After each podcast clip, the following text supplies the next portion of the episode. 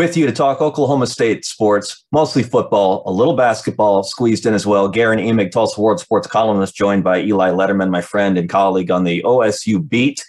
Uh, back from uh, a, a, nice trip into Arizona, where, where the Cowboys won the Fiesta Bowl over Notre Dame, getting back into the routine here at home, which uh, means still mostly covering football, but squeezing uh, again in some basketball. Quick reminder: you can catch uh, weekly videos moving forward on TulsaWorld.com with uh, myself uh, and Eli on the OSU beat. You can also catch the audio only version if you just assume not see our faces. Uh, available where podcasts are made available. We'll have more details uh, moving forward on that. We thank you for your readership and your uh, your loyalty in terms of our content here at the Tulsa World. Um, speaking of content, Eli, still a lot of football content. Uh, season's over, but not really. We've got players making up their minds as regarding transfers and uh, draft status Mike Gundy has a big decision, decision to make in terms of his uh, defensive coordinator. Uh, lead us where you want to go. What what strikes you as most interesting as we move into the official postseason for the Cowboys? Most interesting is who would want to see these two pretty faces and if they could. And I, I hope people tune into the podcast, but this is this is where it's at. Uh, as far as half the Cowboys the, go, half the screen is where it's at, and I'll let people judge which half. How about that? as far as the Cowboys go, I mean, there, there's still plenty of storylines. That we're, we're not even a week removed from what Mike Gundy dubbed the biggest win in program history, that the Fiesta Bowl win over Notre Dame. Uh, but now we're it's off season into overdrive, and maybe there's not as much going on up here as there is in Norman, um, for instance, and, and around the college football landscape. But there, there are storylines here. Mike Gundy still has to to make a pick on a on a defensive coordinator. A search he said he was going to kick in to kind of overdrive this week now that the season was done, and shoot, I don't know what you took from his comments uh, on that Sunday when he met with reporters after the game. I think this could really go anywhere. Maybe he's going to promote yeah. from within. Maybe he's going to go, you know, as, as, everyone likes to joke, he'll go back to Shippensburg and find his next Mike Yurcich. Um, I, I, think everything's on the table there. And then this week we've had um, some transfers, some guys declaring for the draft. Josh Sills is the, the latest, joining uh, Trey Sterling uh, as guys with eligibility who, who are opting to, to enter the draft. And and probably leading the line in terms of transfers. We knew they were in the portal going into the Fiesta Bowl, but Tanner McCalister reuniting with Jim Knowles uh, at Ohio State and uh, Jayden Jernigan uh, going to Missouri, where, where he sounds like wanted a, a place where he could really be the man. So there, there's still plenty going on up here. What, uh, let me let me ask you about the guys who entered the portal and played the Fiesta Bowl anyway. Uh, you mentioned Mc, um, Jernigan McCalister. Was there was also what Hunter Anthony, right? The offensive Hunter lineman who got in, yeah who played one play, the fourth, the fourth down uh, quarterback sneak. It was important. Wearing number thirty-three at fullback. He contributed, uh, and that's and that was interesting. Um, a, I think it, it, does. I speak positively to the fact that the guys did want to stick around. They didn't just you know bail uh, after they decided they they entered the portal. They thought, well, let's at least finish out the season, whether I stay or go, and they did that. But I wanted to ask if. Um, they're especially Jernigan and and McCalister, whether they're playing against Notre Dame in in, uh, in Glendale, led OSU fans to a to a sort of a false hope, maybe or false sense of security that they might pull back and, and stay with the program. Uh, did you ever get that feeling? No, it's an interesting point. And I think, uh, if anything, maybe led to that as well was Mike Gundy in the lead up to the to the bowl game, saying that these were guys who he was comfortable with keeping on, but in part because maybe they weren't they weren't going to the portal because it was a bridge burned. It was see what's out there, and yeah, maybe based on on how quickly those guys committed, that wasn't necessarily the case going in. But I, I think, as you said, it speaks to to the culture and, and to this team um, from the standpoint of the players being willing to stick around and, and take on those risks. I mean, they, there was from a kind of business standpoint, there's no reason that that Jayden Jernigan or Tanner McCalister needed to be out there and risk, you know, whatever their future was going to be at their next school. But they, they were out there and and to Mike Gundy and the program's credit, you know, he spoke about how these guys had earned it. If it were a different time of year, if it were the spring, he'd say, "Don't bother, don't come to practice because you're not yeah. with us, and, and you're not going to be with us." But but that he felt those guys had earned it over the course of the season. Tanner McCalister certainly earned it as, as one of the the real key guys in the secondary, and that's a big loss. And then up front, Jayden Jernigan uh, is another loss to. It's a deep group up front, but he was uh, he was pretty strong in that line this year, and and had some years of eligibility in front of him. So that's a hit. And, and Hunter Anthony, probably of, of, those three that participated, and maybe it was telling that he was sort of relegated to the fullback role with a new number, but came up with a big play, and, and now he's off to Nebraska. So each of those guys got to have a hand in it, and and I, maybe for for whatever is quote unquote ugly about the transfer portal, it was a nice finish uh, for for each of those guys to have a role contributing in that game. Let's get back to the the hire that Gundy has to make in terms of replacing Knowles at, at, at the defensive coordinator spot. I know we, the two of us, and, and some of the other media, the beat guys on uh, cover the uh, the team, were curious leading up to whether you wanted to put a lot of stock in it being a, for lack of a better term, audition of sorts for somebody, and we all thought that might be Joe Bob Clements, who seemed to be the odds-on, in, you know, internal guy to maybe be promoted if Gundy was going to go that route. We, we were wondering what difference the result of the Fiesta Bowl might make in terms of that. Uh, do you have any updated feelings exiting the Fiesta Bowl, uh, given the fact that the Irish did roll up a pretty big number, both in terms of yardage and, and score uh, in losing that game? I think the one thing I can say for sure right now is that Mike Gundy is not going to roll into next season with three defensive play callers. I think we can we can be pretty assured in that, and that's about it. Um, you know, he, it, I, I think if anything, what he did was obscure whatever was to be taken from this because he spoke about how that the first quarter, maybe predictably, communication was a disaster with with three defensive play callers. Right. They just they just struggled with that, and it was a little bit like that was probably going to happen, um, and it was what happened, and they figured it out. Uh, Gundy said he at one point almost, almost went into head coach panic mode. I don't know what that would have looked like, but um, I'm sure it wouldn't have been pretty and and so second half they figure it out and and I think you know even reading through what the players had to say post game you know maybe it was still Joe Bob Clements who who had the bulk of the reins but between him Dan mm-hmm. Hammerschmidt Tim Duffie it was three play callers and, and this defense figured it out in the second half and now where that leaves us afterwards you know I don't think anywhere closer to figuring things out um you know Mike Gundy said he planned to uh did you lose me no, you're back. There you are. All right. Well, Gundy said he planned to. uh Maybe we can edit that out. Gundy said he planned. You know, he said he wasn't even sure. Um, you know, at, uh, as of last Sunday, if he yeah. what he thought about an internal hire or what else, and maybe he truthfully really hadn't sat down and, and considered this decision just with everything else he had to think about. Um, I, I, would still say internally, Joe Bob Clement seems to maybe be that that front runner if there is to be one. Um, but I, I think you know, but there, there's really been no discernible pattern in Mike Gundy's hires in the past, and and that may remain the case here. Maybe he goes back. He's had two few former Ivy leaguers in the past. He's had former NFL assistants. He's brought in Power Five guys, and he's gone to Division Two Shippensburg, and and so I think it's kind of just a wait and see at this point. Yeah, you mentioned the day after some of the comments he made to sort of put a wrap on the game and and the season. I thought the most interesting portion of that was his continued, rightfully so, he propped, continued to prop up the result. I agree with him. I wrote the column, uh, and I was going to write it even before he said it that I thought it was the, the biggest win in school history, even trumping whatever they did in 2011, which remains sort of the gold standard in terms of single seasons. It was a big result, and Gundy is clearly using that as uh, another uh, uh another weight of leverage in terms of strengthening the program. And he's not just doing it in terms of brand and, and recruiting and, and opportunities for, for transfers, NIL, whatever. He's doing it sort of internally, is he not, with regard to references to we need we can take this to another level, as I think the way he continues to, to, to phrase it.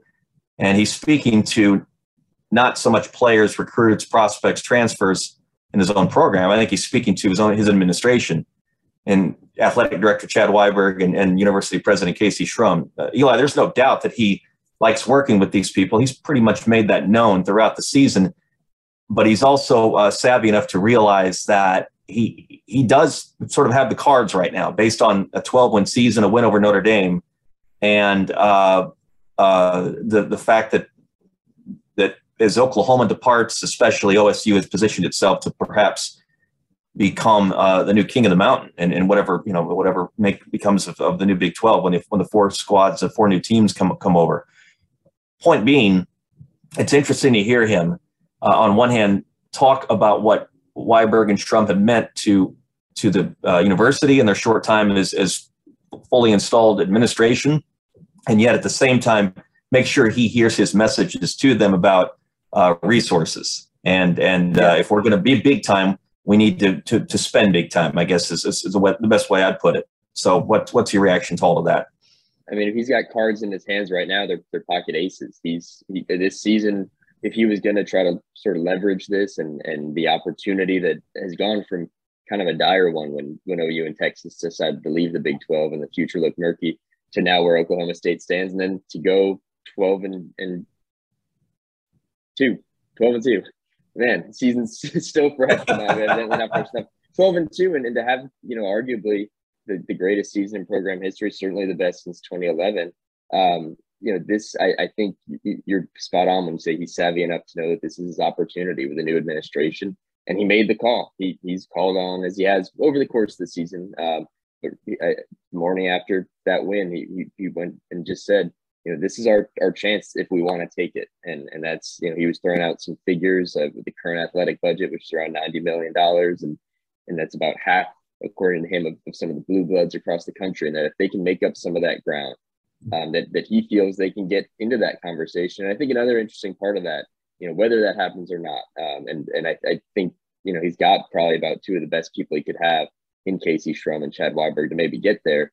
Um, but is is where college football is going. Uh, it may be I, I don't know if the definition of a blue blood is going to change. You're still going to have Alabama, Georgia, Ohio State, where you know whoever's in that real top tier, but in a few years with, with maybe an expanded playoff or uh, a new like Big 12 that Oklahoma State, at least right now, looks poised to, to at least potentially be at the top of.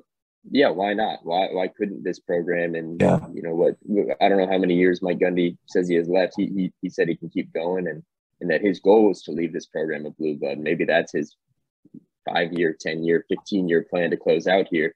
Um, I, I think there's something that's attainable there simply um, on, on where college football going is going, right. and then maybe what um, what the university can give this program in terms of resources coming yeah. up. I will say I don't blame Gundy for going where he's gone, uh, especially of late, because you do you do play uh, to your point uh, the aces while you have them. Uh, at the same time, Oklahoma State will will will not now and probably will never. I say probably almost most definitely win a bidding war for a defensive coordinator with Ohio State right? I mean, if Jim Knowles, if Ohio State wants to pay Jim Knowles twice what he's making at Oklahoma State University now, or next year, or in 10 years, or in 100 years, depending upon if there's you know life on earth in 100 years, let alone fo- college football, they're going to do it, right? Again, I get where he's coming from, but there's also a reality he's going to run into that I imagine that, that Weiberg and, and Dr. Shrum may have to remind him every now and then is that we can fundraise all we want we're, we're going to you know pick up every rock we can to see what's what's under it. But uh, you understand because of, of, not just the direction of college football as you alluded to but because of, of just what's already in play in terms of infrastructure and, re, and just you know embedded resources oklahoma state's ceiling uh, is only so high on that. So uh, this this there's a reality here that osu does have to bump into.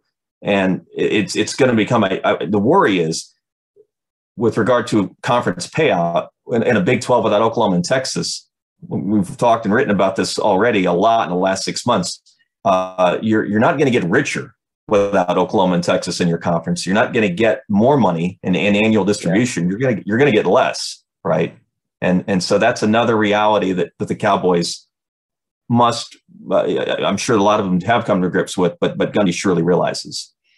Absolutely. And you think about if there's a world where Oklahoma State has $1.9 million to offer their defensive coordinator, that's probably where, where, where Ohio State has 2.5 or 3 million.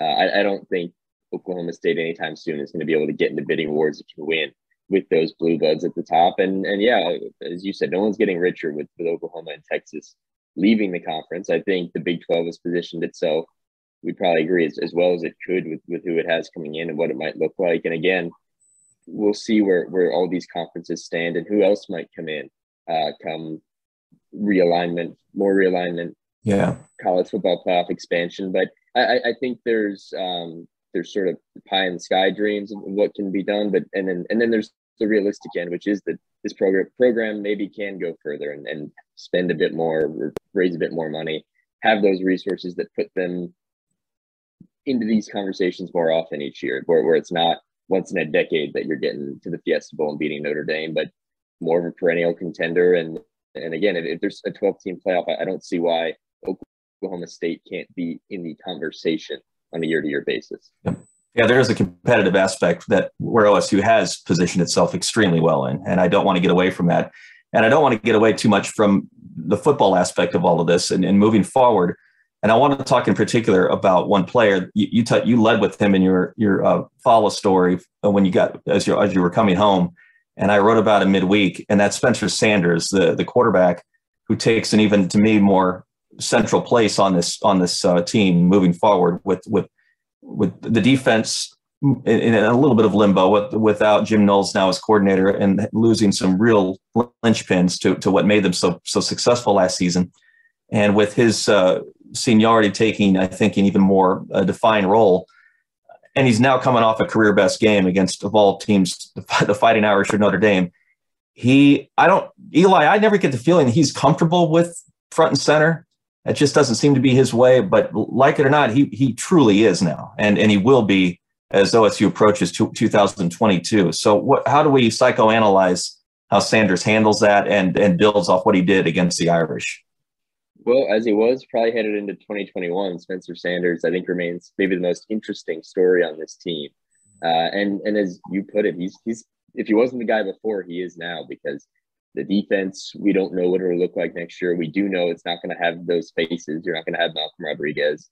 Uh, you're not going to have Devin Harper. We'll see about the secondary. Kolby Harvell Peel is back, but the kind of the veteran identity of this team is Spencer Sanders, and, and he certainly launched himself in the offseason uh, with the kind of performance that you'd want and you you figure the Cowboys would have wanted, especially after that Big 12 title game defeat.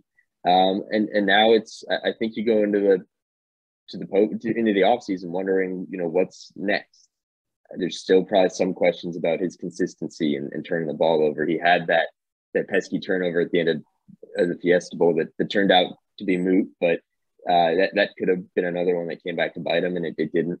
Uh, and so it's, it's what does year four have in store, both um, in terms of his performance? Can he can he be even better? Can he look like the quarterback we saw in the second half a whole lot more? But also, can he be that leader? Because I think whereas this year that could be left to guys like Malcolm Rodriguez and uh, maybe some of the guys on the offensive line. As things stand right now, it's it's Brock Martin and, and Spencer Sanders for me. And I, I, think that's maybe where we, we haven't always seen from Spencer Sanders him be that outspoken vocal guy and, and we'll see what, what 22 has in store. Um, and I, I think going into spring camp that that remains kind of one of the more compelling questions. Yeah, the, the other one I think moving forward is going to be uh, what do you what do you how do you channel what the Cowboys get in terms of production from Brennan Presley in bowl games? mm. how do you how do you how do you channel that into a, into a regular season? Presley was important. Don't get me wrong.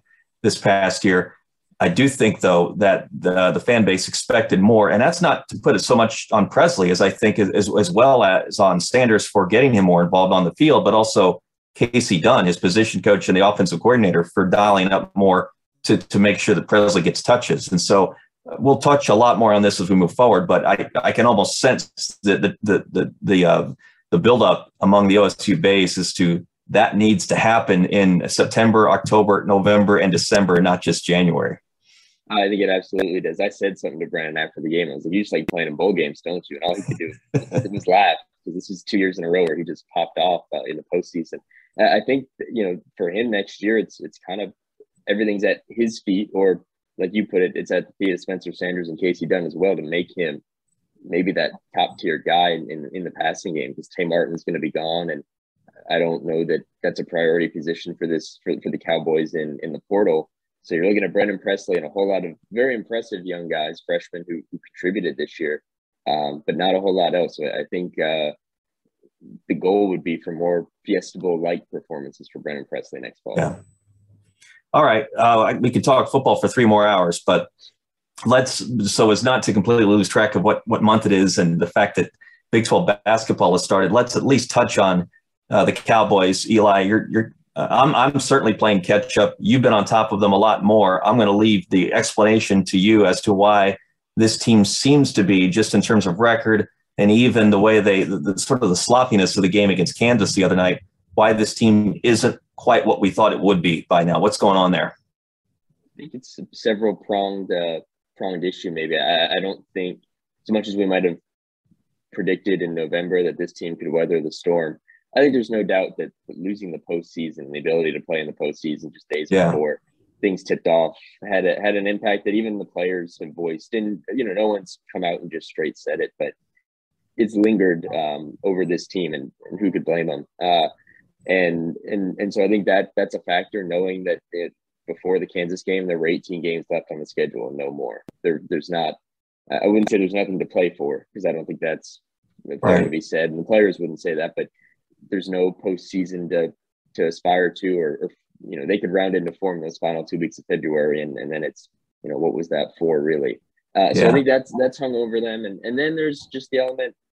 Obviously, Cade Cunningham is going to leave a void, um, and this team is plenty talented, but I think they don't quite have that that guy, that go-to guy. They, they they're missing a shooter, um, and and so while some it, it's kind of been a case where you know you'll see Avery Anderson have three great games, and Bryce Williams, uh, Isaac Likekele probably played his best game of, of the season uh, on Tuesday against Kansas. I'm writing today about you know maybe this we're going to see kind of the Isaac Likekele we saw at the end of his sophomore year again, and, and that that'll be big for this offense. But for that one guy to step up, and, and maybe that won't come. And so this team is they're just kind of dealing with a kind of number of different issues, and, and they've led to I think a lot of performances where you see what they did at the end of the first half, and you see how good they could be.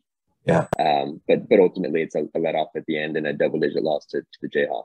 Well, this the, this is a bad year to wonder about you know thing, affect things that are affecting a team in terms of a psychology, motivation, whatever you want to say, and and it's it's just a it's a I mean the penalty that was handed down when it was handed down uh, right before, right as OSU was just getting started in terms of preparing for the season. That's one knockback, right? That Mike Boynton's got to weather. But then the fact that you've got to still ride it out, and oh by the way, you've got to ride it out in what is to me the, the, the pretty clearly the, the toughest league in the country. I mean, I don't think there's a whole lot of debate right now as to the Big 12 being the best basketball conference this season. And uh, you know, you turn around and you play Kansas, uh, you, you have a, a, rough outing. You get Texas as thanks. Uh, if you're not careful, you, you know, you, you one loss, one you know, sort of draggy performance becomes another, and then before you you, you know it, you look up and you got to play Baylor, you got to play uh, Texas uh, Texas Tech, which is better than we thought. You got to play Iowa State, which is much better than everyone thought. You got to play Oklahoma in Bedlam. Uh, there, there might be one or two breaks in there somewhere, but this this is this is sort of a collision, is what I'm saying. If if uh, a collision of two really difficult forces, if Boynton's not careful here. Yeah, I mean, can you say perfect storm? Two things I left out were, were the fact that this team got got hit, and this is every program in the country at least. This is a possibility, but they got hit really yeah. hard at the end of 2021 by COVID. Uh, they had, I think, you know, it was on December 26th, three available guys to practice. A couple days later, on the eve of what would have been the Big 12 opener that got postponed, they had six scholarship players available to practice. And, and so you got that. And then this open to, to Big 12 play where it's Kansas and Texas at home. And then because of that postponement on January 1st, next week is three games in five days at West Virginia, at Texas Tech, and at Baylor and yeah. and really the you know I, I don't think even in a in a perfect year uh, with, without COVID and without uh, you know maybe the postseason ban, you could have looked at that and said you're not shocked if they start one and four, zero oh and five. I mean, two and three would seem like a massive win at this point to open Big Twelve play. And and again, it's just if you do open one and four or zero and five, and you don't have that dangling carrot if we can pull this together and get to March, you do wonder what February might look like. All right, we'll pick up where uh, we left off next week. We'll see where the Cowboys are if they have uh, sort of pivoted a little bit and tried to deal with this, the, the, the rigorous schedule. And we'll obviously talk more OSU football depending upon the changing roster, who stays, who comes, who goes, and what Mike Gundy has done with his defensive coordinator position. It's always interesting. Uh, uh, anymore, we used to we used to put away football, uh, any, any talk, any coverage of it as soon as the bowl game ended. That that just doesn't happen anymore. Uh, and uh, so we'll we'll be on top of it. Uh, OSU, OUTU, and anyone else related uh, moving forward. Eli, good to see you again. I hope the house was in one piece when you got back from your uh, your vacation. You want to call it that? It good to be back. Good to be, good, good to be back in Stillwater. It's really nice to be back in Stillwater. And I'll add one more note. Um, it was reported this morning first by Brett McMurphy, but I've also got it on pretty good authority that, that Terry Miller, um, second all time leading rusher in program history is uh, is headed to the College Football Hall of Fame in 2022. Um, and that's a, a, nice bit of news. That's two years in a row that the Cowboys will have someone going in. That's. Um, I'm glad you mentioned that. I did see. Yeah. I did see the tweet this morning, and I know that you talked. Didn't you? You talked to Terry right on a story in terms I, of running back workload over the course of uh, this season, and Jaylen Warren, I think, right? I did, and I, I texted back and forth with him this morning, and uh, had him from other places. But he was uh, it's his birthday today, in fact, sixty six. Oh birthday. wow! Um, and so uh, uh, yes, a good day for, for the Miller family. That's fantastic. That's something else we will definitely talk more about moving forward. All right, uh, for Eli Lederman, this is Guerin Emig. Thank you very much, first of all, for reading our material, not just uh, at the with regard to the Fiesta Bowl and the postseason coverage, but throughout this year. It was our pleasure to bring it to you. We'll continue to, in the meantime, not just write stories and, uh, and columns, but crank out uh, videos slash podcasts as well. Eli, have a good week, and uh, we'll talk to everyone then. All right.